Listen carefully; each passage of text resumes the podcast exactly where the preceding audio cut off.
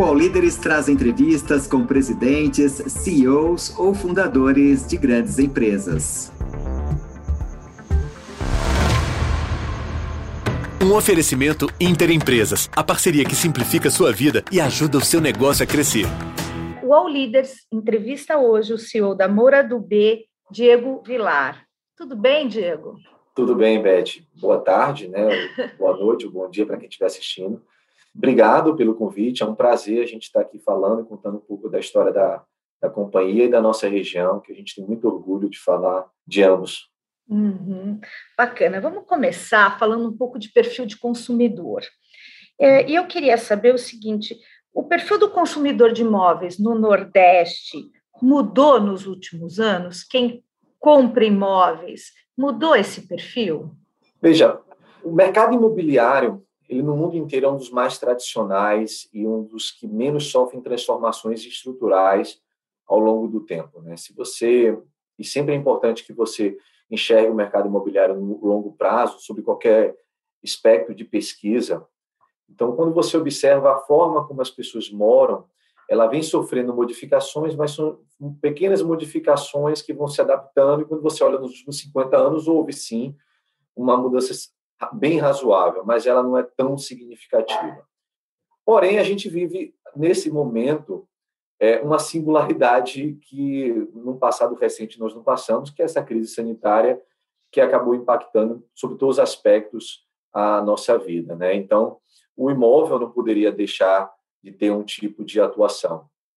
E feito isso, o que a gente tem percebido é, de modificação é basicamente as pessoas estarem dispostas a morar um pouco mais distante, aquela questão do trabalho versus a moradia muito próxima, ela cai um pouco em desuso por essa ferramenta que nós estamos aqui é, tendo essa entrevista. A, a, o ambiente virtual ele evoluiu mais rapidamente nesse momento, as pessoas se adaptaram mais facilmente a esse momento e aí as pessoas buscaram na sua residência um conforto que antes eles estavam dispostos a abrir mão. Então a gente tem tentado capturar de forma bem cirúrgica é, essa modificação, é, seja nos ambientes externos ao apartamento, um grande exemplo é as áreas de recebimento de comida, enfim, de qualquer tipo de material que é feito através do e-commerce. Então, segregar, separar, adaptar, bem como também dentro do apartamento, é, alguns espaços que acabam surgindo. Um deles, um espaço que esteja preparado para você poder é, fazer seu home office. Além disso, a gente tem percebido também no Brasil, uma mudança que no mundo já acontece, é, talvez um pouco mais rápido, que é a, a, os ambientes integrados, a cozinha integrada à sala, que está integrada à varanda, como um único ambiente de reunião familiar. Né? Então, a gente, a gente se afasta mais daquele modelo de segregação de espaços para tentar unificar. Isso acaba sendo um pouco do legado que a pandemia deixa. Mas, de novo, é, pode ser circunstancial, pode ser momentâneo, mas me parece que vem para ficar. Então, essa é a modificação que a gente vem percebendo no desejo de aquisição de imóvel dos clientes mais recentemente. A gente está falando da, da, pandemia, né? E, e, talvez esse seja um grande legado mesmo, né? As pessoas uh, se voltando mais para casa e transformando a casa num coworking, né? Várias pessoas trabalhando no mesmo espaço ali dentro da casa. Eu queria saber também se tem uma mudança que vocês sentiram em relação à sustentabilidade. Quer dizer, as pessoas, além de estarem procurando empreendimentos é, maiores ou com, com cômodos diferentes para poder exercer diferentes é, objetivos, você sente também uma mudança na, na, procura por empreendimentos mais sustentáveis, com, é, é, enfim, com algumas, com algumas tecnologias é, nessa, nessa área? É, o, imóvel acaba é, atraindo o desejo. Né? Na verdade, incrementar o imóvel com o desejo da praticidade é o que a gente vem percebendo no cliente. Né?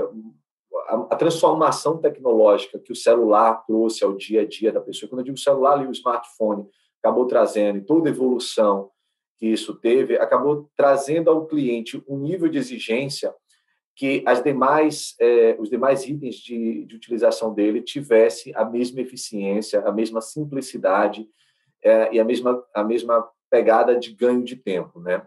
Então, por exemplo, não faz nenhum sentido, e traduzindo isso para o imóvel, que o cliente tenha que perder tempo ligando vários ar-condicionados, controlando a temperatura de ambientes diferentes, ou não tendo a sua água segregada e medida, ou o seu gás segregado e medido, a sua individualidade respeitada, né, para que a sua taxa de condomínio não fique tão alta. Mas, ainda mais importante que isso, os equipamentos que compõem a, a, o edifício, eles possam ser é, administrados, gerenciados, ou até pre, feito a prevenção de forma autônoma, né?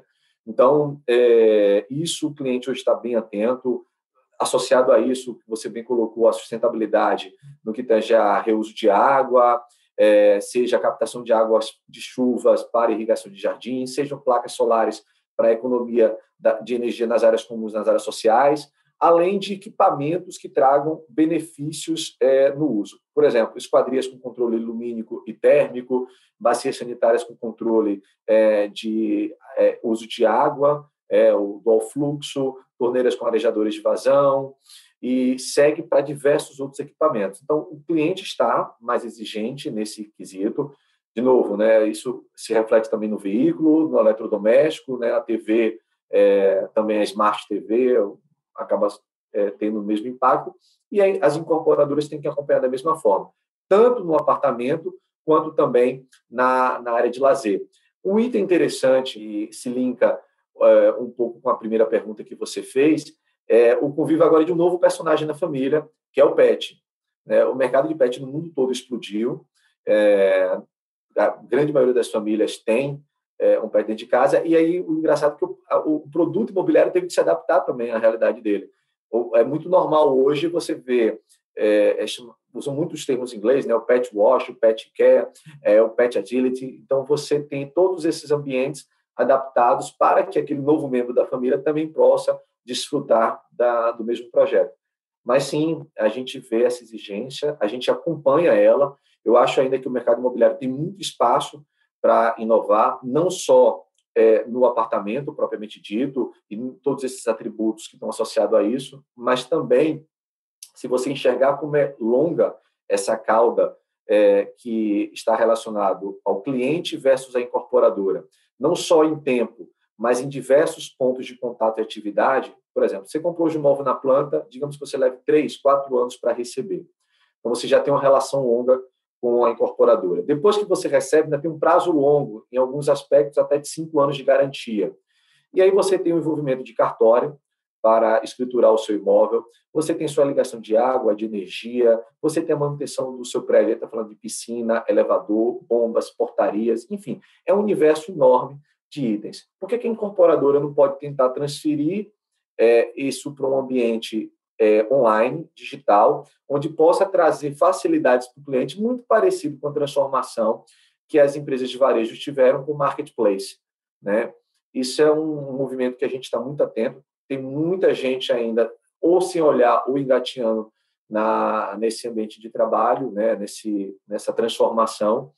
Ela, ela envolve muito investimento, envolve tecnologia que a gente não tem ainda hoje, mas que é natural que vai ocorrer ao longo do tempo. Isso sem falar em toda a transformação tecnológica de você não mais comprar um apartamento, mas você poder ter direito de uso dele por um tempo, que também, de novo, né, se você pensar na evolução é, sua ao longo do tempo, em termos de ganho de renda, crescimento familiar, porque não surgem as opções de locação temporária, né, assim, por aqueles fases da vida, até que você chegue no imóvel que é mais duradouro para você.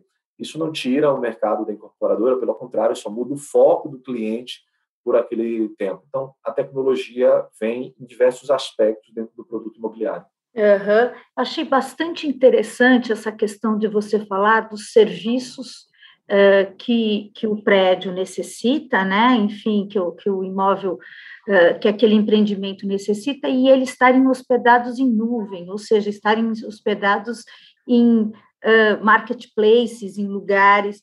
É, você falou que ainda não existe essa tecnologia, mas já existe um movimento, quer dizer, você já sente um movimento, já há exemplos no Brasil de, de, de empreendimentos que já estejam usando esse tipo de tecnologia? Já existe de forma dispersa, né? ou você tem o movimento de empresas que fazem imóveis para locação, que usam aplicativo para short ou long stay. Você tem é, empresas que administram condomínios, que usam plataformas para facilitar o fornecedor ou o prestador de serviço chegar ao usuário final, que é o condomínio, o morador do apartamento. Você tem é, o, o, iFood ou outros aplicativos como o Rappi, que entregam é, qualquer tipo de material, qualquer tipo de desejo dos clientes no apartamento, mas você não existe um produto imobiliário, uma cadeia de produto imobiliário que perceba que ali existe um público consumidor que não quer perder tempo em sair para certas eh, necessidades, seja de farmácia, seja de é, alimentação, supermercado, mas muito mais do que isso, de manutenção, é, do seu apartamento, do seu prédio, é, dos problemas do dia a dia que acontecem. Quem nunca teve que, digamos, dar uma manutenção no chuveiro, ou um fogão quebrado, ou uma televisão que deu um problema, ou comprou uma televisão e tem que trocar o, o prendedor dela na parede, ou a porta, ou a reforma do apartamento. Tudo isso é, assim, é um número infinito de atividades possíveis de acontecer, porque cada um tem sua peculiaridade singularidade de moradia e de necessidade, objetivamente. Mas se você consegue capturar isso, entender esse comportamento, isso é dados para a empresa, que ajuda no desenvolvimento de novos produtos, isso também é, ao mesmo tempo, prestação de serviço que facilita a sua vida. É nisso que a gente também está muito atento, como que a gente pode capturar e trazer a experiência de uso de um produto da Moura do B é, de forma mais satisfatória do que um, um outro concorrente. Você atribui, porque a gente falou muito de tecnologia, dessa tecnologia embarcada dentro do imóvel, né, e dentro do empreendimento. Mas uh, o que a gente vê ainda na, na, na questão da, do mercado de construção civil ainda é um mercado bastante tradicional, né? Ainda é um mercado que usa muita mão de obra, uma mão de obra extensiva, às vezes em alguns momentos pouco qualificada. E aí, e o que você está me trazendo agora é o seguinte: olha, a gente precisa integrar isso, né? Como é que você vê esse mercado tradicional olhando para esse mundo da tecnologia? Excelente, Beth. Ah, na verdade, a gente estava falando aqui, eh, são, são partes separadas do processo, né? É uma visão de incorporadora e o seu cliente enquanto uso do produto. É, quando agora a gente olha para um outro aspecto desse macro processo que é muito longo, eu costumo até dizer que o incorporador ele ele pensa num produto no Brasil, constrói outro, entrega mais outro. É, por tão longo que é, eu não consigo imaginar uma outra cadeia que leve tanto tempo é, no desenvolvimento de produto que vão andando de, de canteiro a canteiro, ou seja, de sítio a sítio, de praça a praça. Ah, é, é verdade, a construção civil no Brasil ela tem que dar saltos tecnológicos no processo construtivo. A gente é muito incipiente nisso, isso está muito associado a diversos fatores macro e micro, e quando eu digo macro, é desde processo educacional, investimento em tecnologia, é, é, em todos esses aspectos de grandes indústrias que financiam e investem em equipamentos, processos produtivos, até mesmo é, uma questão é, de produtividade, custo de mão de obra, são diversos fatores que atribuem é, esse mercado.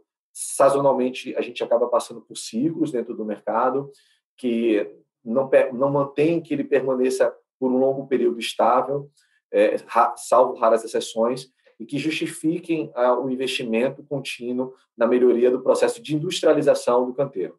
Existe, claro que existe, na Moro do B e várias outras incorporadoras, mais ou menos, cada uma com seu processo tecnológico. Mas é, eu tenho um desconforto muito grande por que a gente não inova mais ainda é, dentro do canteiro? E aí a gente volta a toda uma discussão sobre a própria cadeia da indústria no Brasil, né, independente de construção civil ou não, desse déficit tecnológico que a gente tem em relação a países de primeiro mundo. Mas a gente não pode ficar para trás, né? A gente tem que continuar investindo em mão de obra, a gente tem que continuar investindo é, incentivando o processo tecnológico. Para você ter uma ideia, para a gente fazer um prédio, é, convencional, como esse que nós trabalhamos de médio alto padrão, envolve entre 2 mil e 3 mil insumos diferentes, desde o simples prego até um, um, um, o que é de mais tecnológico no edifício, que é um elevador, né, feito por empresas alemãs, empresas americanas, enfim. Então, a, essa complexidade de aglutinação acaba transformando a construtora quase que numa montadora, se tivéssemos que fazer uma analogia à indústria aérea, à indústria de veículos e outras mais. Mas precisamos dar esse salto, essa tecnologia precisa estar no processo produtivo, até para que a gente possa tirar mais mão de obra, que é onde a gente menos tem controle, e focar mais é, no processo fabril. O All Líderes volta já. Empreender é um desafio, mas não precisa ser complicado. Inter Empresas. Soluções com zero taxas para você focar 100% nos seus negócios. Conta digital para MEI e PJ sem tarifas. Crédito para investir nos seus negócios. Maquininha de cartão com as melhores taxas. Tudo o que você precisa para a gestão de sua empresa em um só lugar. Inter Empresas, a parceria que simplifica a sua vida e ajuda seu negócio a crescer. Você também falou sobre a, a questão da assinatura, né? Do, do, imóvel por assinatura. E eu tinha pensado um pouco sobre isso, né? Uh, você acha que isso é uma tendência? Quer dizer, qual é a sua opinião a respeito dessa, dessa questão de você, ao invés de comprar um imóvel, você assinar um imóvel durante um tempo, durante um período da sua vida, e depois você passar a assinatura para frente e ir mudando de imóveis ao longo da, da sua trajetória? Qual é a sua opinião a respeito? Veja, é, quando você me pergunta se eu acho que isso é uma tendência, eu acho que, na verdade, isso é um nicho de mercado que surgiu e que vai ficar, e que ele surge mais uma opção é, de você ter um imóvel é, para usufruir. Então, é sempre bom quando surgem outras opções, porque vai atendendo mais ainda um mercado carente como o nosso que a gente tem no Brasil. Né? Surge o programa Minha Casa Minha Vida. É lá atrás, que agora é Minha Casa, é, Casa Verde Amarela, que antes perguntavam para a gente, você acha que isso vai ser a, a tendência do Brasil?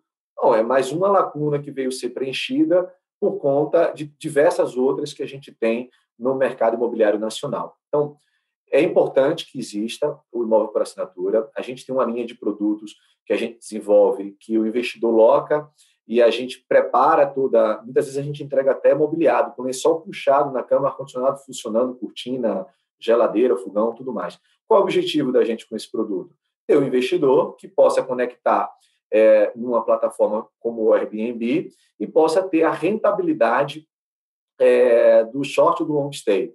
O importante é que o prédio tenha os serviços que mantêm aquela unidade dele é, com, com usabilidade, né, com uma manutenção que potencialize o seu investimento. A gente tem esse tipo de produto. Ao mesmo tempo, a gente firma parcerias com uma empresa é, como a House de São Paulo, que também busca explorar o short long stay com um tipo de produto muito parecido e que se conecta, mas via plataforma deles. Então, que acaba sendo também uma solução que eles estão migrando para o imóvel por assinatura. Mas também tem um produto que a gente desenvolveu na cidade de Salvador, como a gente tem várias outras praças, de alto padrão, de 300 metros quadrados, com certificação Aqua, com mais alto nível de sustentabilidade que é possível ter para a nossa região, e que vai morar uma família, um bem adquirido, ou com carteira própria ou financiado, é, por 20, 30, enfim, dentro das suas condições, e que vai ficar ali como um patrimônio. Então, o importante é que se abra diversas opções para que a gente possa dar dinamismo e fomentar ainda mais o mercado imobiliário. Perfeito. É, você falou de investidores, né? E aí eu queria saber é, qual que é a participação dos investidores institucionais na empresa, né? E como é que é, o mercado muda com a entrada cada vez maior desses investidores?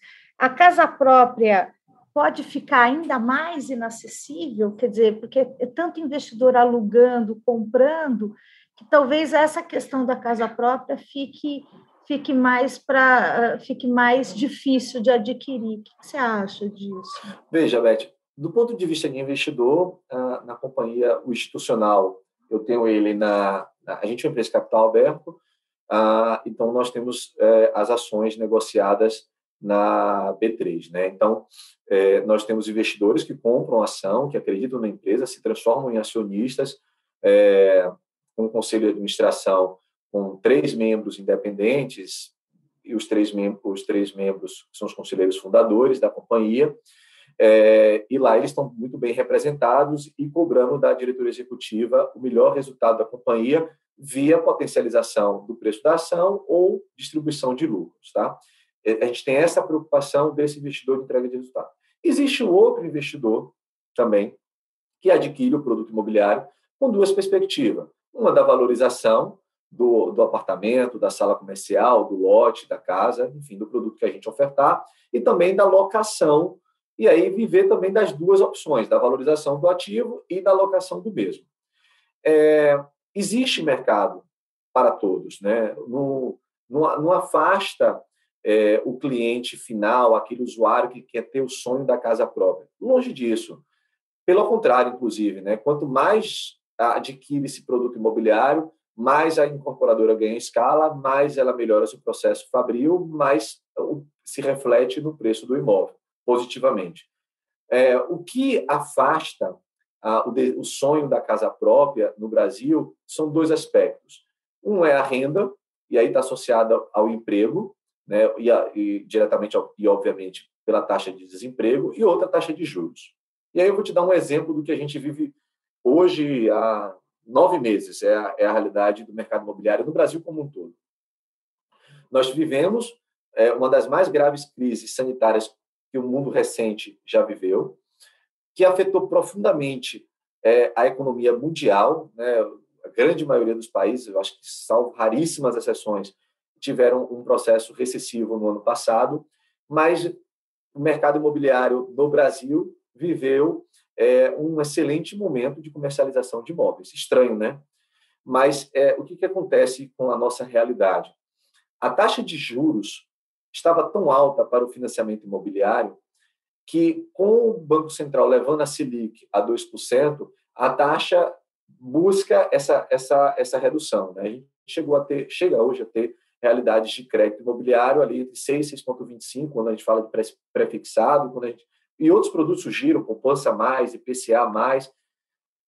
E um estudo que a gente teve acesso recente aqui, para você ver como isso é poderoso, nas três principais capitais que a gente atua, que são Salvador, na Bahia, Recife, em Pernambuco e Fortaleza, no Ceará, sair de 10% ao ano de taxa de juros para 7%, olha, que eu falei que neste instante estava muito próximo de 6%, só essa queda de 3 pontos percentuais colocam acessíveis ao financiamento imobiliário 200 mil famílias a mais. Então, isso a gente está falando numa, num segmento de faixa de produto entre 300 e 500 mil reais, né, que é o médio padrão aqui do Nordeste. Então, é tanto mais família colocado pela redução da taxa de juros por adequação de renda do que aquelas que perderam renda por conta do desemprego que foi afetado pela crise econômica da, provocada pela crise sanitária. Então, o que afasta, e aí respondendo a sua pergunta, o nosso cliente do acesso à casa própria é a falta de funding acessível, né? É o, é o dinheiro que do empréstimo que proporciona ele poder comprar o imóvel. É muito difícil a pessoa poder comprar o imóvel é, no mundo todo, né? A maior linha de crédito que tem é o crédito hipotecário, né? Você poder é, adquirir seu, seu imóvel sem fazer uma hipoteca. Então, é isso que fomenta o mercado imobiliário no mundo inteiro. É, você falou de preço, né, de valor de imóvel, e assim, os valores, os imóveis no Brasil, é, a gente pensando também aí na região Nordeste, principalmente os imóveis na faixa de preço, na, na, na no, tipo de, de imóveis que vocês que vocês comercializam, a gente está falando de imóveis de porte médio, de alto padrão, uh, esses imóveis eles são extremamente caros, não são? E o que, que encarece tanto o imóvel no Brasil? Perfeito. É, veja, sobre o, o aspecto de quando você compara capitais do mundo todo e aqui do Brasil e a qualidade do imóvel final, eu diria que o imóvel não é caro no Brasil, tá? Principalmente, principalmente aqui no Nordeste. É, um, eu me lembro que quando a gente estava no processo de abertura de capital, perguntavam muito, mas quanto é o preço do metro quadrado? A gente falava, olha, o médio de alto padrão, 8 mil, 10 mil de luxo é um preço caro, 14, 18 mil. Eu, eu não conheço um produto é, mais caro do que isso, isso no metro quadrado, tá? a gente está falando. É, agora, se você ainda dolarizar isso, é que aí talvez o Brasil seja um dos países mais baratos do mundo para preço de metro quadrado.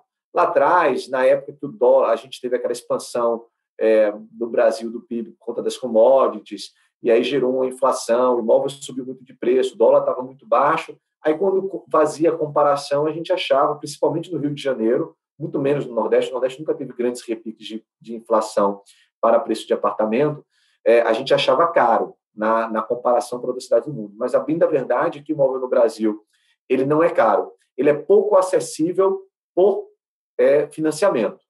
A população brasileira tem pouca renda, ou, assim, quando a gente olha o PIB per capita, tem um valor razoável, mas ele é muito mal distribuído. Então, a grande massa da população não tem renda suficiente para acessar o crédito e comprar o um imóvel. Mas se isso é ajustado, e um dos, dos mecanismos poderosos para isso é a redução da taxa de juros, o segundo é a geração de emprego e renda, como eu disse anteriormente, aí sim, você vai ver que o, o Brasil ainda tem muito, muita esteira para produzir imóvel, crescer em preço, é irrelevante a nível de comparação mundial o percentual de financiamento, o valor de financiamento imobiliário sobre o PIB. A gente tem países 70%, 80% do PIB financiamento imobiliário. O Brasil é muito tímido isso. Então, e, nem por isso teria como imóvel ser caro, já que a oferta e a procura ainda está bastante desequilibrada, né? Uhum. Mas o, o, Brasil, quer dizer, é, quando você fala de crédito imobiliário, é extremamente difícil acessar crédito imobiliário, mesmo para uma classe média empregada, né? Porque além de ele ser difícil, ele é burocrático, né? Quer dizer, existem uma série de, de demandas do sistema financeiro e comprovações do sistema financeiro que eh, de garantias, digamos assim, que muita, muita gente da classe média, a gente não está nem falando da classe mais baixa, dos programas sociais, mas da classe média tem dificuldade de acessar esse crédito. Como é que a gente melhora essa questão, eh, Diego? É, olha, o, o, eu diria que o processo bancário de crédito imobiliário ele é até é rápido. É, o processo do banco Tá? A análise de crédito do banco é bastante rápida no Brasil, ela é bastante digitalizada e, como vários outros aspectos no Brasil, o sistema bancário é muito eficiente e rápido. Onde a gente acaba esbarrando é que é na burocracia natural, que são para várias coisas no país. Né? A gente compra um imóvel, tem que na prefeitura emitir uma, uma guia de imposto, nem sempre, por incrível que pareça, é tão rápido você conseguir emitir e pagar. Aí depois tem um processo bem comum para os olhos do mundo, que é a questão do cartório, né? Então a emissão da escritura, o registro da escritura também às vezes demora mais e aí entra a burocracia que leva tempo. Às vezes a gente tem um prazo médio de um repasse, repasse é você comprou um novo na planta, vai financiar e receber as chaves. Esse processo de financiar e você receber as chaves leva aí 60 dias e onde a gente consegue mapear os maiores gargalos estão exatamente nesses dois momentos: o da prefeitura, na variação do imóvel, a emissão da guia de recolhimento do imposto, e também no cartório, do processo de registro do contrato é, de financiamento imobiliário. É aí que reside, inclusive, não é tão barato fazer esse processo, né? e aí é onde reside a, a um pouco da, da morosidade da complexidade. Porém, por outro lado, a gente vê é, lampejos de busca de eficiência. Acabamos de ver um processo ano passado, no início do ano retrasado, é, no final do ano retrasado, desculpe, onde o cartório já tinha, foi um cartório de São Paulo, conseguiu fazer todo esse processo virtual, tá? emitir a primeira escritura virtual e assinada virtualmente, apesar da gente já ter feito isso também, mas a gente começa a ver esse lampejo. Mas isso atrapalha. Mas no Brasil, até as custas do cartório e do, da tributação, o banco consegue financiar. E, mas, de novo, a, a questão mesmo está mais associada à renda e acesso tá, ao, ao, produto por conta desse desenquadramento. Às vezes é comprovação de renda. A gente tem muita renda informal no Brasil, isso é um problema. É, e aí a gente poderia entrar numa discussão bem profunda, a questão da reforma é, trabalhista, para poder facilitar essa questão da informalidade, mas isso é um, uma outra discussão muito complexa. A outra uma pauta que recentemente o governo, é, pelo menos, tinha como discurso, ou ainda mantém, que é a desburocratização é, dos processos públicos, também poderia dar agilidade nesse processo, mas eu, eu ainda, ainda, digo, se a taxa de juros se mantém baixa e a gente resolve a questão da renda através de geração de emprego, aí a, a percepção se transformará em muito mais fácil e rápido é, do crédito imobiliário. E aí, quando você fala da, da, da geração de emprego e renda, a gente está falando exatamente desse momento que a gente está vivendo agora, pandêmico, em que tem muita gente desempregada e muita gente vivendo aí de serviços terceirizados e, e, e sem é, nenhuma garantia aí de, de leis trabalhistas. Então, eu fico imaginando isso, quer dizer, é, nesse aspecto, se a reforma trabalhista viesse para organizar e para dar luz a esses informais, você acha que isso melhoraria também a questão da, da, da, aquisição de imóveis, né? Diminuiria, pelo menos, essa, essa comprovação de renda para essas pessoas, né? Beth, esse é um tema é assim que a gente faria uma, duas outras entrevistas. Eu não sou a o mais especialista, com certeza, para falar sobre isso. Mas imagina o potencial de melhoria que o Brasil tem. Né? Você falou da reforma trabalhista para desburocratizar e dar a, o aumento da, da, quantidade de contratações de emprego. A gente pode falar da diminuição do tamanho do Estado por uma questão de eficiência, o Estado focar naquilo que é o mais importante e aí sim atuar mais no social e menos se aventurar no ambiente empreendedor e desenvolvimentista do país a gente poderia estar falando é, no reequilíbrio das contas públicas a geração de superávit, o investimento de fato em educação, educação de base, que naturalmente acaba é, refletindo na produtividade. Então, assim, o país tem carência em diversos aspectos e é o que todo empresário ou empreendedor no Brasil fica angustiado é em ver que a gente tem oportunidade para muitas coisas,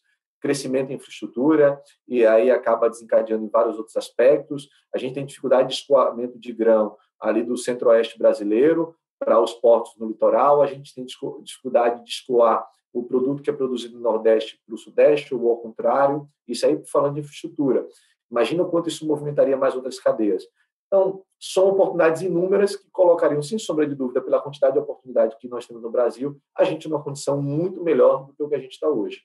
Então, eu até nem me aventura tanto por esse ambiente, por, por não ter esse domínio, mas o que a gente acaba sofrendo no dia a dia é um exemplo da discussão que está tendo agora, da própria reforma tributária. Né? O que todo empresário, no final do dia, quer é a simplificação do processo fiscal do país. Né?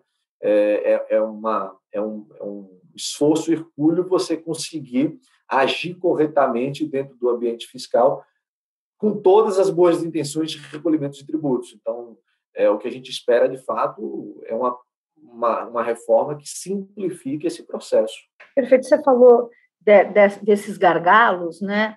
E eu é, fiquei pensando aqui, qual é o risco hoje da falta de insumos para a construção civil, né? A gente já vem noticiando há algum tempo isso e corre o risco de precisar suspender construções, lançamentos por falta de insumos?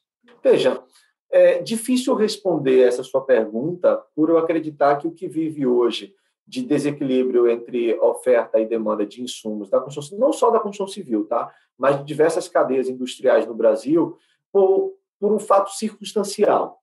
O que, que aconteceu na prática? Ah, algumas é, cadeias ou partes da cadeia industriais do Brasil é, tiveram que praticar o lockdown e outras não pararam. É, no que pese que no ano passado a gente teve um pouco mais de 70% da nossa operação, 63 dias paralisados, a grande realidade do Brasil é que mais de 90% dos canteiros de obras se mantiveram ativos. E quando isso acontece, ou seja, se há o consumo, digamos, do aço ou do cimento, e na outra ponta a indústria é, cimentícia ou a metalúrgica, ela teve que paralisar suas atividades, então ninguém estava trabalhando com estoque há muito tempo no Brasil por uma questão de giro. Né? Então, o que, que aconteceu? Quando veio a crise, as empresas diminuíram seus estoques para poder se capitalizar e veio, depois veio uma pandemia e o, interrompe o processo fabril. Falta insumo. Mas não falta, que é o mais importante, a cadeia produtiva.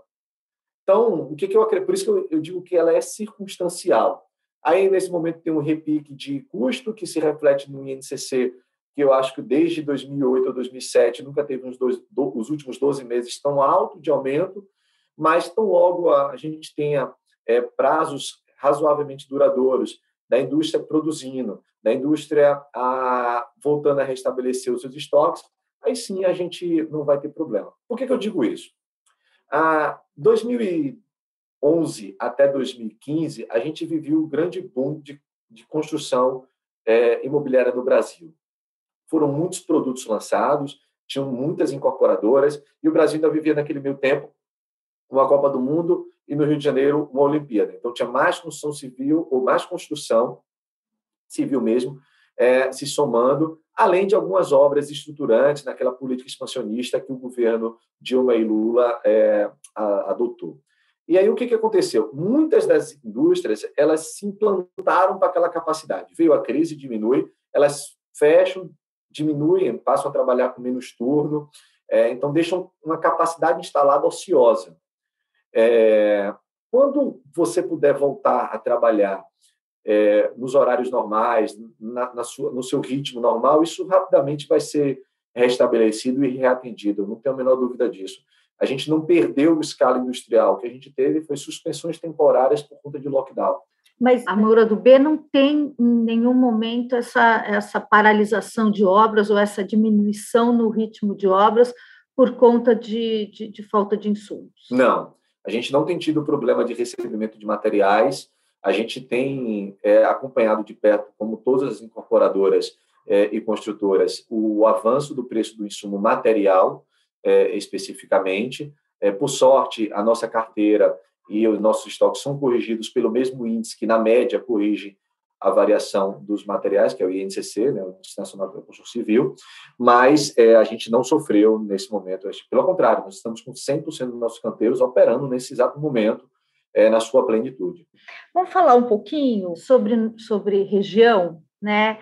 É, por que, que existem tão poucas construtoras e incorporadoras nacionais, né? Por que, que é difícil expandir o território de atuação?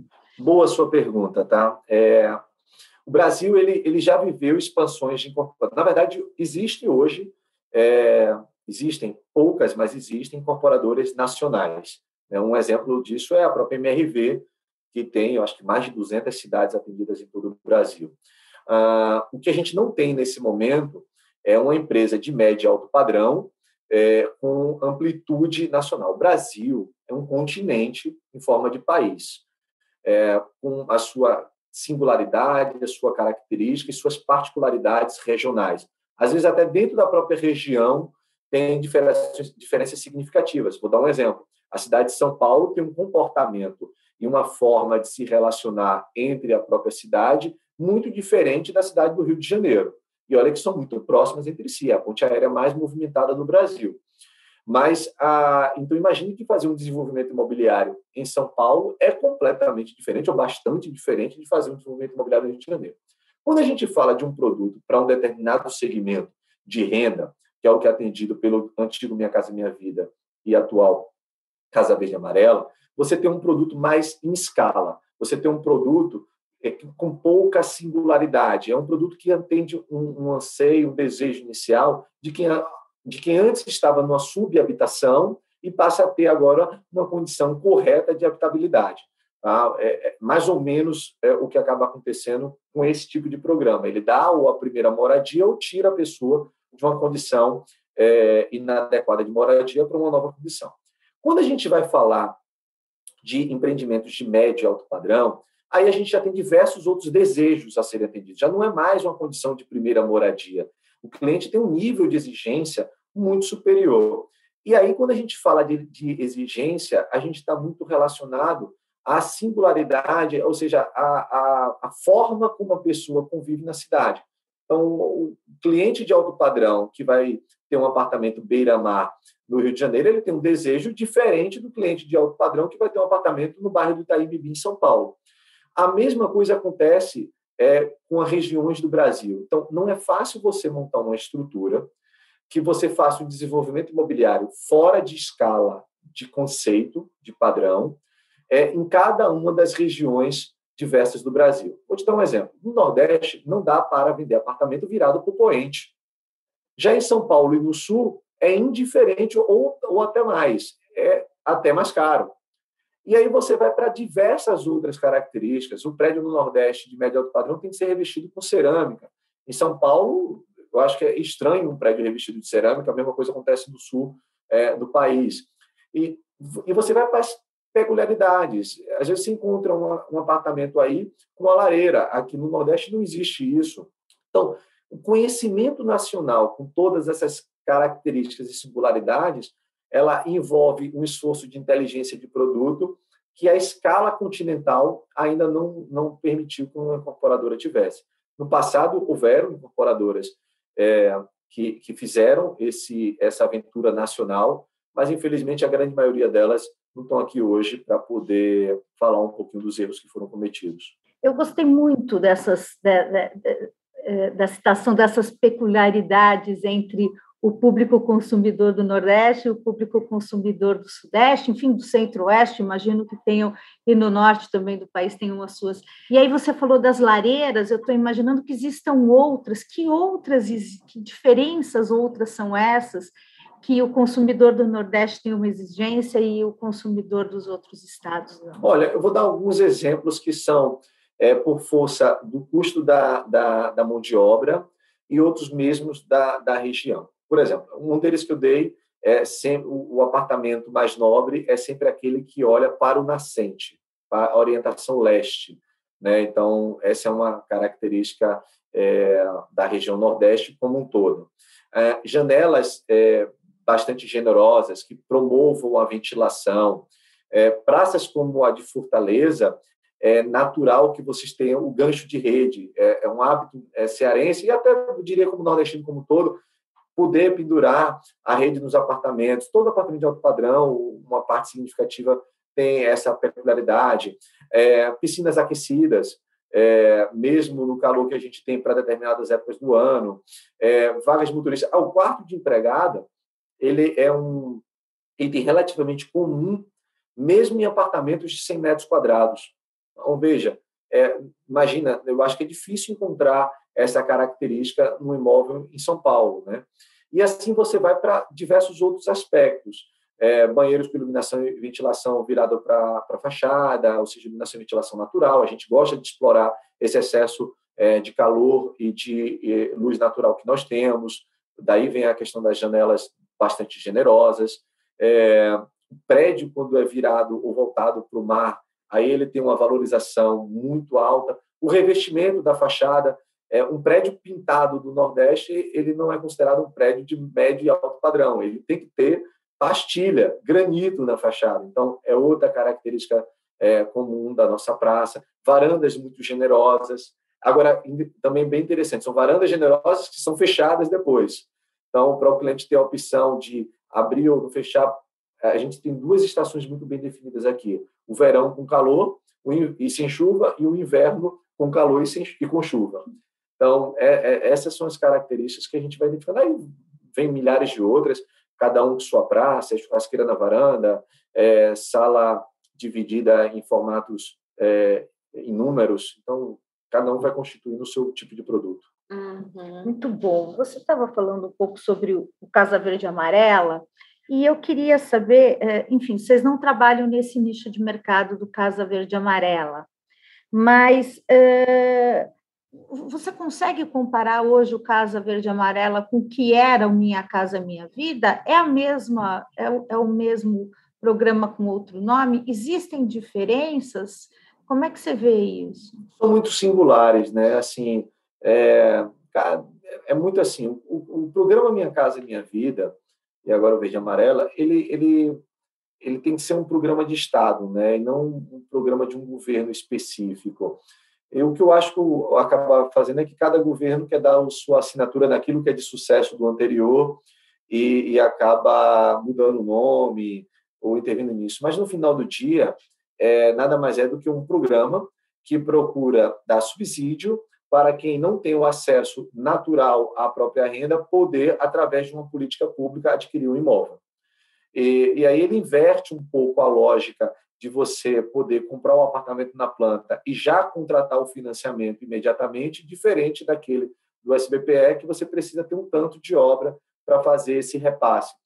E aí, com isso, você transfere o cliente e o risco do cliente da construtora para o banco, e normalmente esses bancos, muitas vezes, é, é muito estimulado pelo banco público, como a Caixa Econômica Federal, através de recursos da FGTS, e isso proporciona o acesso ao imóvel. No final do dia, é uma mudança de nome com detalhes para justificar, mas é a mesma continuidade de um programa que deu certo. Ele é um sucesso nacional, você consegue ter a abrangência continental e oferecer esse tipo de produto a pequenas incorporadoras a grandes, como a MRV, que é uma das maiores do Brasil. Perfeito. O mercado de construção civil, ele é um grande empregador, a gente já falou sobre isso, né? Uh, mas existe aí sempre o problema da qualificação da mão de obra. O, o que, que os governos precisam fazer, Diego, para melhorar essa questão da qualificação? Porque a gente, tudo bem, a gente vive numa pandemia, estamos num estado agora um pouco de exceção em relação à educação, mas o que a gente vê é sempre um entra governo e sai governo e a educação nunca é uma prioridade. É, como, é que, como é que vocês, como empresários, e principalmente no Nordeste, como é que vocês veem essa, essa situação da educação no Brasil? Beth, eu acho que o, o, o brasileiro, aí uma, uma visão menos empresarial e mais de cidadão, é, ele, ele, ele, ele tem por hábito botar o problema da educação no governo como se não fosse um problema de todos nós, né? Então, a gente precisa ter uma mudança, na verdade, de comportamento e de tolerância com relação a esse problema é, e menos de reclamação e, e, só queixa, né? Porque toda vez a gente fala que investir em educação é importante, é importante, e aí acabou a discussão e ninguém faz absolutamente nada por isso. O que, o que a gente precisa entender é que o governo somos nós. É, no final do dia, a gente é uma sociedade que, que está organizada através do seu governo, das suas leis, e que precisamos ter uma preocupação fundamental, porque se a gente quer que esse país tenha algum tipo de dignidade ao longo do, das próximas décadas, a gente não pode ignorar a, o, o fator educacional.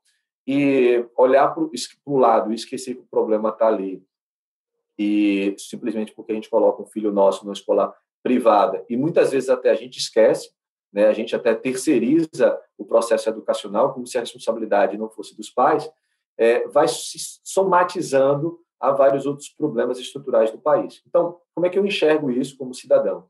Temos que realmente, é, de fato, ter um envolvimento no, nesse processo, né? A cobrar da escola, cobrar do governo, é, ter ações sobre a quem a gente elege que tenham essa pauta e esse acompanhamento, e a gente tem que fazer nossa parte. Quem é que aqui se envolve na escola dos seus filhos, seja ela pública ou privada, passe a se envolver, passe a acompanhar, passe a contribuir, porque só assim a gente vai dar essa guinada. Não adianta esperar que um presidente A ou B ou C vá fazer um investimento em educação e acabou. A criança fica em casa, não é estimulada a ir para a escola, é, o empresário finge que isso não acontece, o cidadão ignora o assunto e a gente vai cada um tendo o seu individualismo sem completar esse grande conceito que a gente fala de cidadania. Então, eu, eu acho que o papel que a gente tem que fazer é, de fato, sair dessa inércia e passar a ter mais engajamento é, na política pública, porque é responsabilidade de todos e não só de uma minoria que a gente elege. Uhum.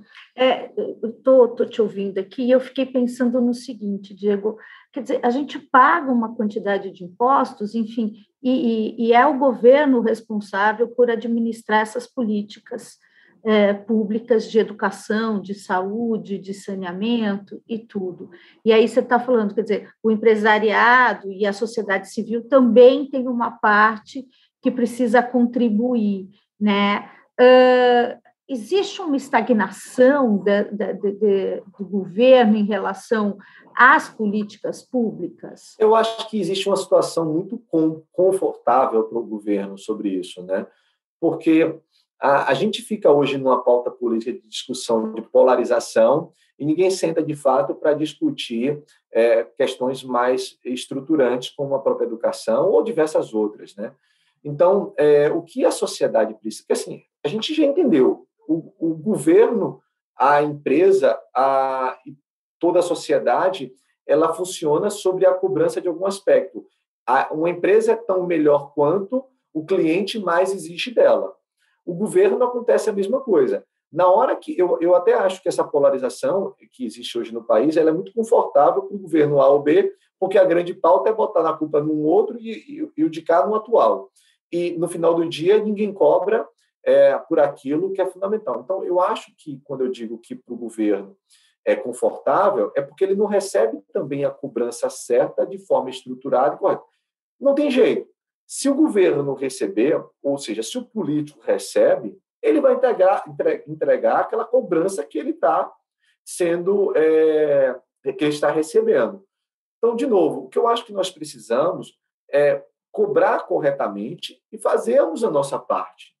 Isso é que eu acho que está é, fora de pauta do Brasil nesse momento. A gente fica numa discussão daquilo que, se você olhar depois de uma hora de discussão política, não chegou em lugar nenhum. A discussão, veja, a discussão que fica se o governo manda ou não usar máscara, é, se a vacina é melhor é de A ou B, convenhamos, é, isso não vai resolver a questão. Isso é uma polarização que eu até às vezes eu penso se não é estratégica de partido A ou B fazer para desviar a atenção daquilo que é realmente mais complexo e mais difícil de ser feito. Então, de novo, eu acho que enquanto sociedade, enquanto cidadão, precisamos estar mais organizados e precisamos estar mais é, vigilantes e cobrando isso. Quem é que realmente tem. E hoje a gente tem uma ferramenta muito poderosa, né? É, olha que a grande maioria dos políticos tem rede social. É, se ele começa a tomar uma pressão sobre um aspecto A ou B, ele vai ter que tomar uma atitude sobre aquilo porque ele vive do voto. E não tem jeito, ele vai fazer isso. Mas, de novo, a polarização acaba escondendo a discussão do que realmente é sério e importante para o país. Uhum. Aí é, a gente vai passar de novo aqui na outra pauta que a gente falou, com várias outras entrevistas para descobrir é, se o que vai nascer primeiro né, é da educação para a população ou, de fato, cobrar para que a educação seja dada. Então, é muito mais complexo é difícil planejar a longo prazo no Brasil, porque assim a gente estava conversando ali atrás e você estava dizendo, nossa, o nosso processo todo ele é longo, né? Desde a da aquisição da, da incorporação e da até chegar no, no, no cliente. E aí vocês levam alguns anos, né? A gente não está falando de meses, a gente está falando de anos. E esse planejamento, é difícil planejar num Brasil em que a gente sobe e desce com várias, com várias questões? Eu não diria que é difícil planejar no Brasil, eu diria que é difícil executar no Brasil.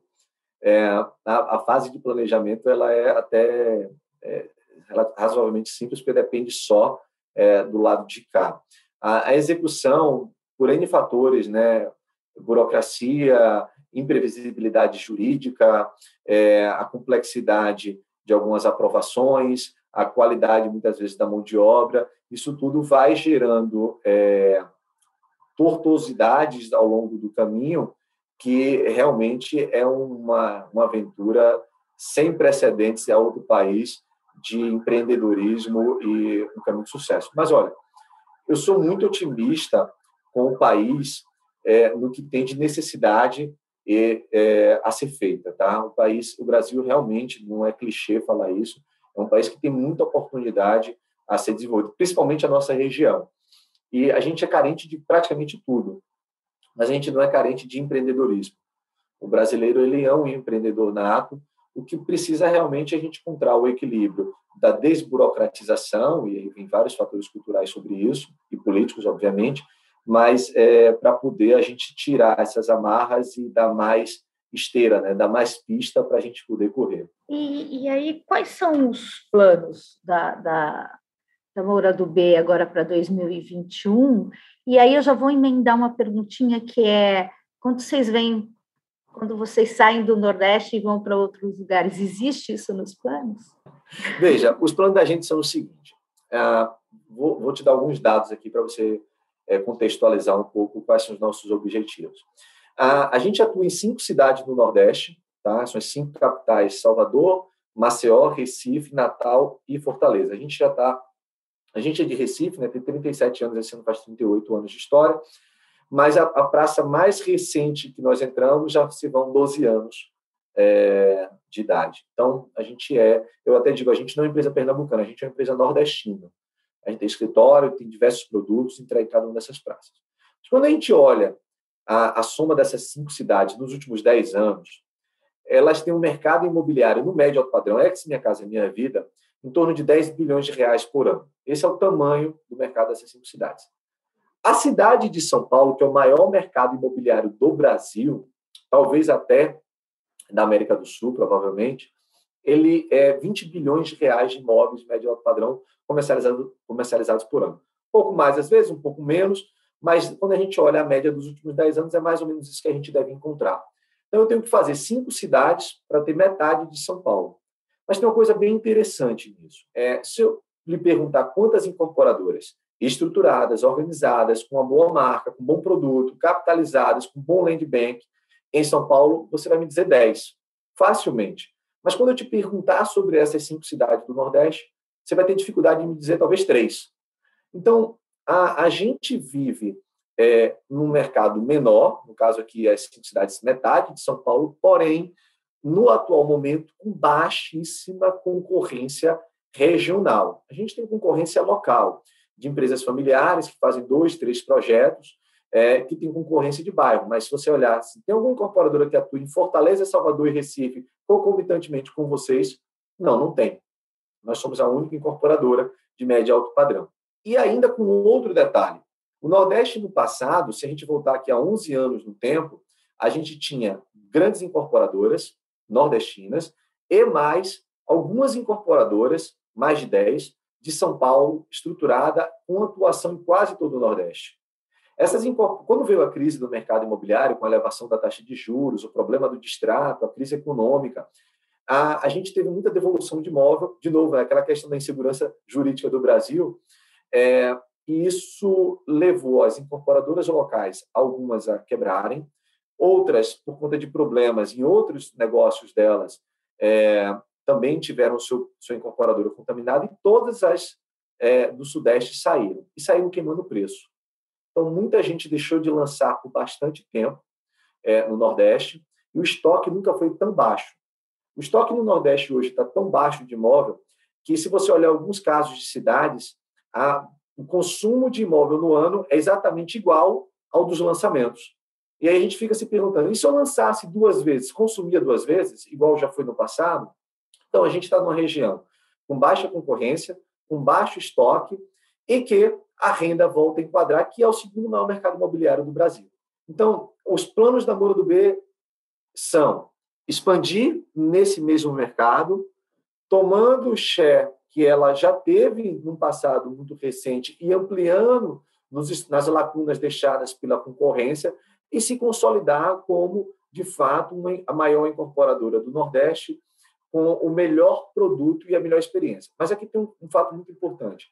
Você quer, prefere ser a maior, mais rentável? Você prefere lançar 3 bilhões de reais e vender 3 bilhões de, por ano e ter comprometimento de margem ou lançar um bilhão e meio e ter o máximo de, de, de rentabilidade possível? A gente prefere o segundo exemplo. Então, a gente não vai expandir e crescer se comprometer o resultado do acionista. Então, nosso objetivo é oferecer melhor produto aos nossos clientes, com a melhor experiência de compra, potencializando o máximo a rentabilidade dos nossos acionistas. Então, esses são os planos da Moura do B. Nós não temos no radar sair do Nordeste, pelo contrário, a gente ainda tem muito espaço, pelos motivos que eu falei há pouco, é, para explorar a região. Nós conhecemos ela muito bem. De novo, a Praça que a gente entrou mais cedo, a gente já está há 12 anos, demora muito para construir essa curva de aprendizado. E a, como a gente tem baixíssimo estoque, a gente tem bastante espaço para crescer e não faz sentido nesse momento a gente olhar outra praça que não isso. Eu queria falar um pouquinho também sobre sustentabilidade. Eu estou vendo dois empreendimentos atrás de vocês gigantes, assim, imensos.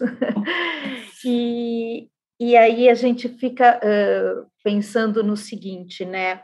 Uh, o setor hoje de construção civil é, no Brasil, ele impacta bastante o meio ambiente, seja no consumo de água, seja em mudanças de solo, seja em áreas de vegetação, uh, apesar que tem algumas construtoras que estão pensando muito nisso, mas também tem as que entram no arrasa quarteirão, uh, e tem até o reflexo no consumo de, de, energia das cidades, né? E aí eu queria saber o que vocês estão fazendo para mitigar esses impactos no, no dia a dia. Perfeito. É, na verdade, até tem uma discussão é, muitas vezes acontece na, no desenvolvimento do plano diretor de cada cidade, que são o desenvolvimento de prédios altos.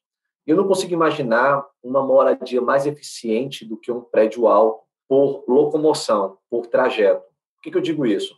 Você consegue ter uma concentração de pessoas morando é, na verticalidade e você permite a proximidade de equipamentos públicos, seja ele escola, segurança, biblioteca, parques públicos, e você diminui o investimento público em infraestrutura e você foca ele no ganho de eficiência. Como é que eu digo isso? Você concentra na verticalidade, dá menos deslocamento horizontal, e aí, imagina deslocamento horizontal, por debaixo do asfalto vai água, esgoto, infraestrutura de lógica, dados, aéreo, às vezes enterrado, dependendo da cidade, vai energia elétrica. Isso tem que ter transporte público para levar, segurança para cobrir um raio maior, e a concentração ela permite essa eficiência, tá? Então, é, no conceito da palavra, eu ainda sou um defensor de prédios altos como esse que você vê aqui atrás de mim.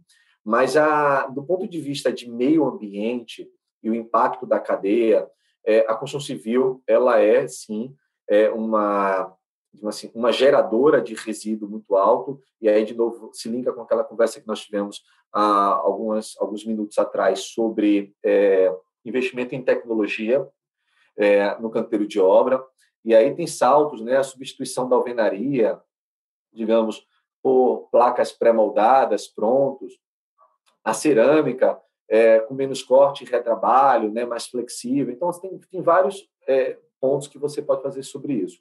No, na, nossa, na, na, na, nossa realidade aqui de empresa, é, a gente tem bastante preocupação sobre isso. Agora, até no último é, na nosso último release de resultado, a gente assumiu o compromisso de uma publicação de um relatório de sustentabilidade no primeiro trimestre do ano que vem, que basicamente vai ser um compilado de todas as práticas sustentáveis, algumas difusas e dispersas que nós temos na cultura da empresa ao longo da sua história, e agora a gente coloca tudo embaixo de um, de um único guarda-chuva, né? Então, canteiros com iluminação natural, reuso de água, sistema de placas solares, ah, o caminhão de se eu te dar um exemplo dos cuidados que a gente tem, um caminhão de concreto, quando entra no canteiro de obra, é, ele, ele entra no canteiro que não está asfaltado, e aí ele sai com as rodas sujas. A gente, antes de sair, a gente lava a roda e esse, esse material que é lavado, ele é segregado e dado a destinação correta.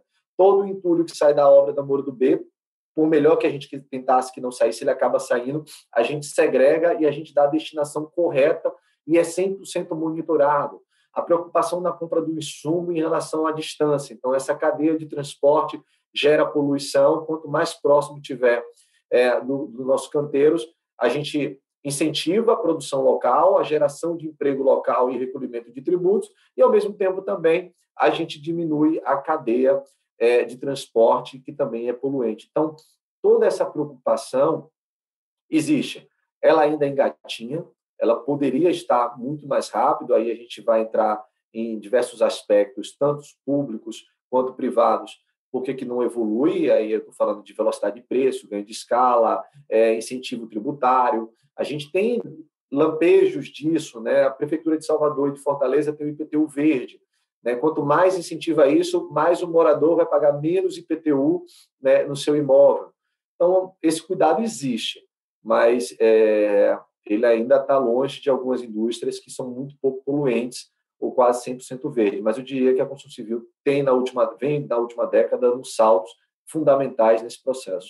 E vocês, em Recife, vocês fizeram parte, ou ainda fazem parte do consórcio, aquele consórcio é, do Porto Recife, exato. Novo Recife. Novo Recife, isso. E teve uma série de manifestações em relação à construção, isso gerou uma polêmica nacional, artistas se envolveram nisso, né? É, qual é a sua opinião a respeito disso? Porque o Nordeste ele tem muito disso, né? Eu acho que mais do que a gente aqui no Sudeste, é, tudo que diz respeito a, a, patrimônio cultural e, e é, do Nordeste, ele é muito ele é muito polêmico e muito preservado. Então, queria que você falasse um pouquinho sobre isso. Como é que você, hoje, a Moura, como é que ela está se posicionando sobre isso? Perfeito. Deixa eu falar um pouquinho sobre esse projeto, e, menos qual a minha opinião, e aí eu deixo é, todos é, bem, bem informados para poder ter sua própria opinião. É uma área que estava degradada e abandonada na cidade do Recife, um terreno de aproximadamente 100 mil metros quadrados, é, onde é, a Moura do B, junto com dois, três outros grandes grupos da cidade, adquiriu ela através de um leilão público, é, e, de novo, ela estava abandonada e degradada. Era, era uma cicatriz dentro da cidade, essa é a verdade. E aí, o que, que a gente buscou? Um desenvolvimento imobiliário. É, não foi um, algo imposto pela, pela, pelos incorporadores, é, foi feito uma, uma lei específica para esse projeto, e aí eu vou dar alguns dados para você para entender. É, houve uma discussão de planejamento da cidade sobre essa lei, diversos agentes é, foram envolvidos, a lei foi constituída por todos essa, esses agentes que participaram, é, e o projeto ele contempla investimentos privados para entregas da sociedade por um pouco mais de 100 milhões de reais. Então, o terreno de 100 mil metros quadrados ele é utilizado pela iniciativa privada é, em um pouco menos da metade dessa área, então, digamos assim, só em grandes números, 50 mil metros quadrados vão transformar em produtos imobiliários, os outros 50 mil viram equipamentos públicos, parques, é, janelas históricas, ruas, vias, prolongamento de outras. Então, existe uma intervenção é, na cidade do Recife como melhoria que é, é 100% bancado por investimento privado. Então, a Moura do B acaba liderando esse processo. Ela já está em desenvolvimento hoje de dois condomínios, que são três prédios, é o Mirante do Cais e o Parque do Cais. É, eles tiveram muita adesão de vendas, então, assim, quem quis morar ou quer ir morar lá, procurou o produto e ficou satisfeito com isso. E não tem a menor dúvida é, que desafio que mostra diferente, que quando esse produto ficar 100% pronto, com todas as suas intervenções é, completas, a cidade do Recife vai ganhar um novo vetor de crescimento e um novo cartão postal. Né? Então, é, é uma área é, que estava abandonada, degradada, que passa a ter agora para a cidade uso, passa a ter para a cidade agora uma utilidade e com, com equipamentos públicos de muito melhor qualidade do que aqueles que lá estavam. Nesse exato momento, a gente está recuperando uma igreja centenária que tem lá nessa região, que estava fechada, abandonada, é 100% investimento privado para a recuperação, é um patrimônio histórico da cidade, e além disso, a gente finalizou todos os projetos de infraestrutura, água, rede, rede de água, rede de esgoto, estrutura elétrica, ruas, avenidas, o sistema viário da cidade foi replanejado através disso aqui e será executado pelo investimento do consórcio. Então, eu deixo que a, própria cidade julgue quando isso estiver pronto, até porque só vai julgar mesmo por uma questão de uso. Se, é se o que, no final do dia, os incorporadores fizeram para lá foi, de fato, um desenvolvimento urbano de melhoria da própria cidade. E, olha, é assim no mundo todo. É assim em toda região. É no, você vai a Nova York, tinha uma área abandonada na ilha de Manhattan que foi feito um projeto chamado Hudson Yards, à beira do rio Hudson. E é um, levou shopping, levou estrutura, mas criou-se praças, ruas, numa região que à noite era completamente abandonada e passou a ter vida. Ah, o projeto ali do Porto Maravilha, no Rio de Janeiro, é, a revitalização de alguns bairros de Londres. Então, isso é normal que se aconteça na cidade. E a iniciativa privada tem que estar de olho nisso, ela tem que levar esse desenvolvimento e, naturalmente, vender seu próprio produto. Uhum, eu entendo. E é, mas, é, enfim, de tudo que eu li, de tudo que eu acompanhei, eu vi que existe um, questionamento bastante grande em relação a, a, a levar um bairro de classe média alta para uma região, né, que estava, não sei se degradada, mas que não traz para a população uh, mais pobre uh, essa visão de melhoria, né? apesar de você ter falado das praças, das ruas, enfim, a, a, a, o questionamento das pessoas é em relação exatamente a, fazer com que aquela área também seja uma área da população em geral, né? Então, é, eu, eu queria só que você se falasse um pouco a respeito disso, quer dizer, a população vai ter esse acesso? Tem, Beth. Veja, primeiro tem dois aspectos aqui a se considerar. Ah, os projetos do Novo Recife, dentro da lei própria para ele, eles não têm muros. Tá? O prédio chega ao chão como grandes empresariais. Né? Ele não é segregado é, do ambiente público. O, o, o, é, os parques, é, a infraestrutura, ela é da cidade, ela não é somente do morador. Ele não é segregado, ele não é separado. Talvez seja o primeiro grande empreendimento do Nordeste é, e talvez, com certeza, o maior empreendimento do Nordeste no, na atualidade, mas um dos maiores do Brasil, que ele é 100% integrado a ela. Tem avenidas como a das Barreiras, na cidade do Recife, que ela é prolongada ao projeto do Novo Recife e ela permite que essa população de uma renda mais baixa que usufrui daquele comércio tenha acesso à Avenida Casa Estelita e ao Parque Linear, o grande parque que será feito lá. Existem regiões, é, moradias mais carentes no entorno, que vão ter equipamentos públicos. Embaixo um viaduto que tem lá, vão ser feitos quadras, é, praças, adaptações para dar essa melhoria de vida. E uma das obrigações do consórcio é a construção de habitação popular indicada pela prefeitura de é, populações, de pessoas carentes que moram em condições sem, é, sem, sem o mínimo necessário de habitação, que será dado unidade habitacional digna, decente para isso. Então, também tem essa outra contrapartida que é importante lembrar.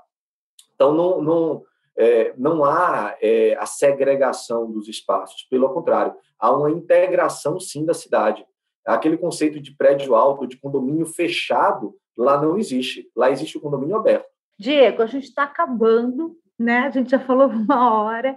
É, eu queria só fechar com você, é, pensando aqui, qual dicas você tem para dar para quem quer empreender no Brasil, né? Você estava me dizendo assim, ah, não é fácil empreender, não é fácil pensar o Brasil a longo prazo. Que dicas essas pessoas? Porque a gente tem muitos empreendedores na sua área de construção civil, né? Pequenos empreendedores que estão abrindo loja de material de construção ou que estão empreendendo como empreiteiros que dicas uh, você pode dar para essas pessoas? O que eu posso dar de dica a quem de fato tem esse sangue empreendedor, essa veia é, de risco, é pensem sempre no cliente.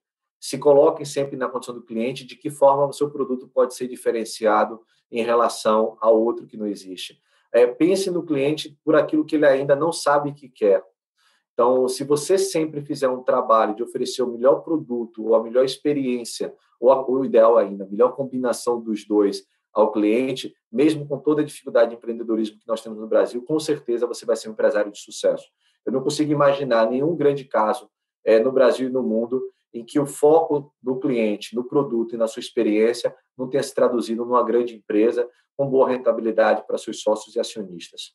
Então, essa é a dica que eu dou. Parece simples, mas no dia a dia ela é muito complexo. Às vezes, a, próprio processo da empresa, a burocracia, as complexidades naturais fazem que a gente esqueça a, o propósito final da companhia, mas toda a companhia existe no final do dia para oferecer algum tipo de produto ou serviço diferente para o seu cliente. E, e, você sabe que agora me veio uma pergunta que é a seguinte: é, muita gente tem comprado imóveis, tem saído de São Paulo e dos grandes centros para ter o, sonho da casa na frente do mar, no Nordeste. É, é vocês perceberam isso? Quer dizer, as pessoas têm feito esse movimento agora com a pandemia? Beth, é incrível o como a gente chama de segunda residência, tá? O como isso explodiu aqui no Nordeste. E, na verdade, é incrível, mas se a gente olhar os dados, era completamente esperado, né? O Brasil exporta por ano 11 milhões de turistas. É, e esses 11 milhões de turistas deixam, são dados do Ministério do Turismo, né? É, ele deixa por ano 19 bilhões de dólares lá fora. O que, que aconteceu nos últimos 12 meses? É, veio uma crise sanitária que acabou com essa exportação de turistas. Tudo bem que tem que haver uma compensação dos turistas também que vêm para cá, mas também convenhamos, é muito pequeno o turismo internacional de importação brasileira, é muito maior o de exportação. E aí, a, esse, essa renda não se perde, ela é transferida para a experiência nacional. As pessoas começaram a descobrir as regiões turísticas do Brasil. Então, o Nordeste explodiu, explodiu, nas pousadas do que é chamado Circuito do Charme, ali o norte de Alagoas, o sul de Pernambuco. É, na Bahia, no Ceará, é, tem muitos imóveis. Trancoso, no final do ano, teve congestionamento de jatos é, saindo de Congonhas para pousar no aeroporto local. É, o aeroporto de Recife teve no mês de dezembro 20, 10% mais movimento do que no mês de dezembro 19. A diferença aí é que um tinha pandemia, o outro não tinha, mas teve mais movimento. isso, isso, isso decorre exatamente do que você acabou de falar, né? As pessoas deixaram de viajar, começaram a conhecer o Nordeste por limitações de saída e aí passaram a investir uh, o seu dinheiro no turismo nacional e mesmo as pessoas daqui começaram a buscar a segunda residência como um refúgio de férias ou de final de semana.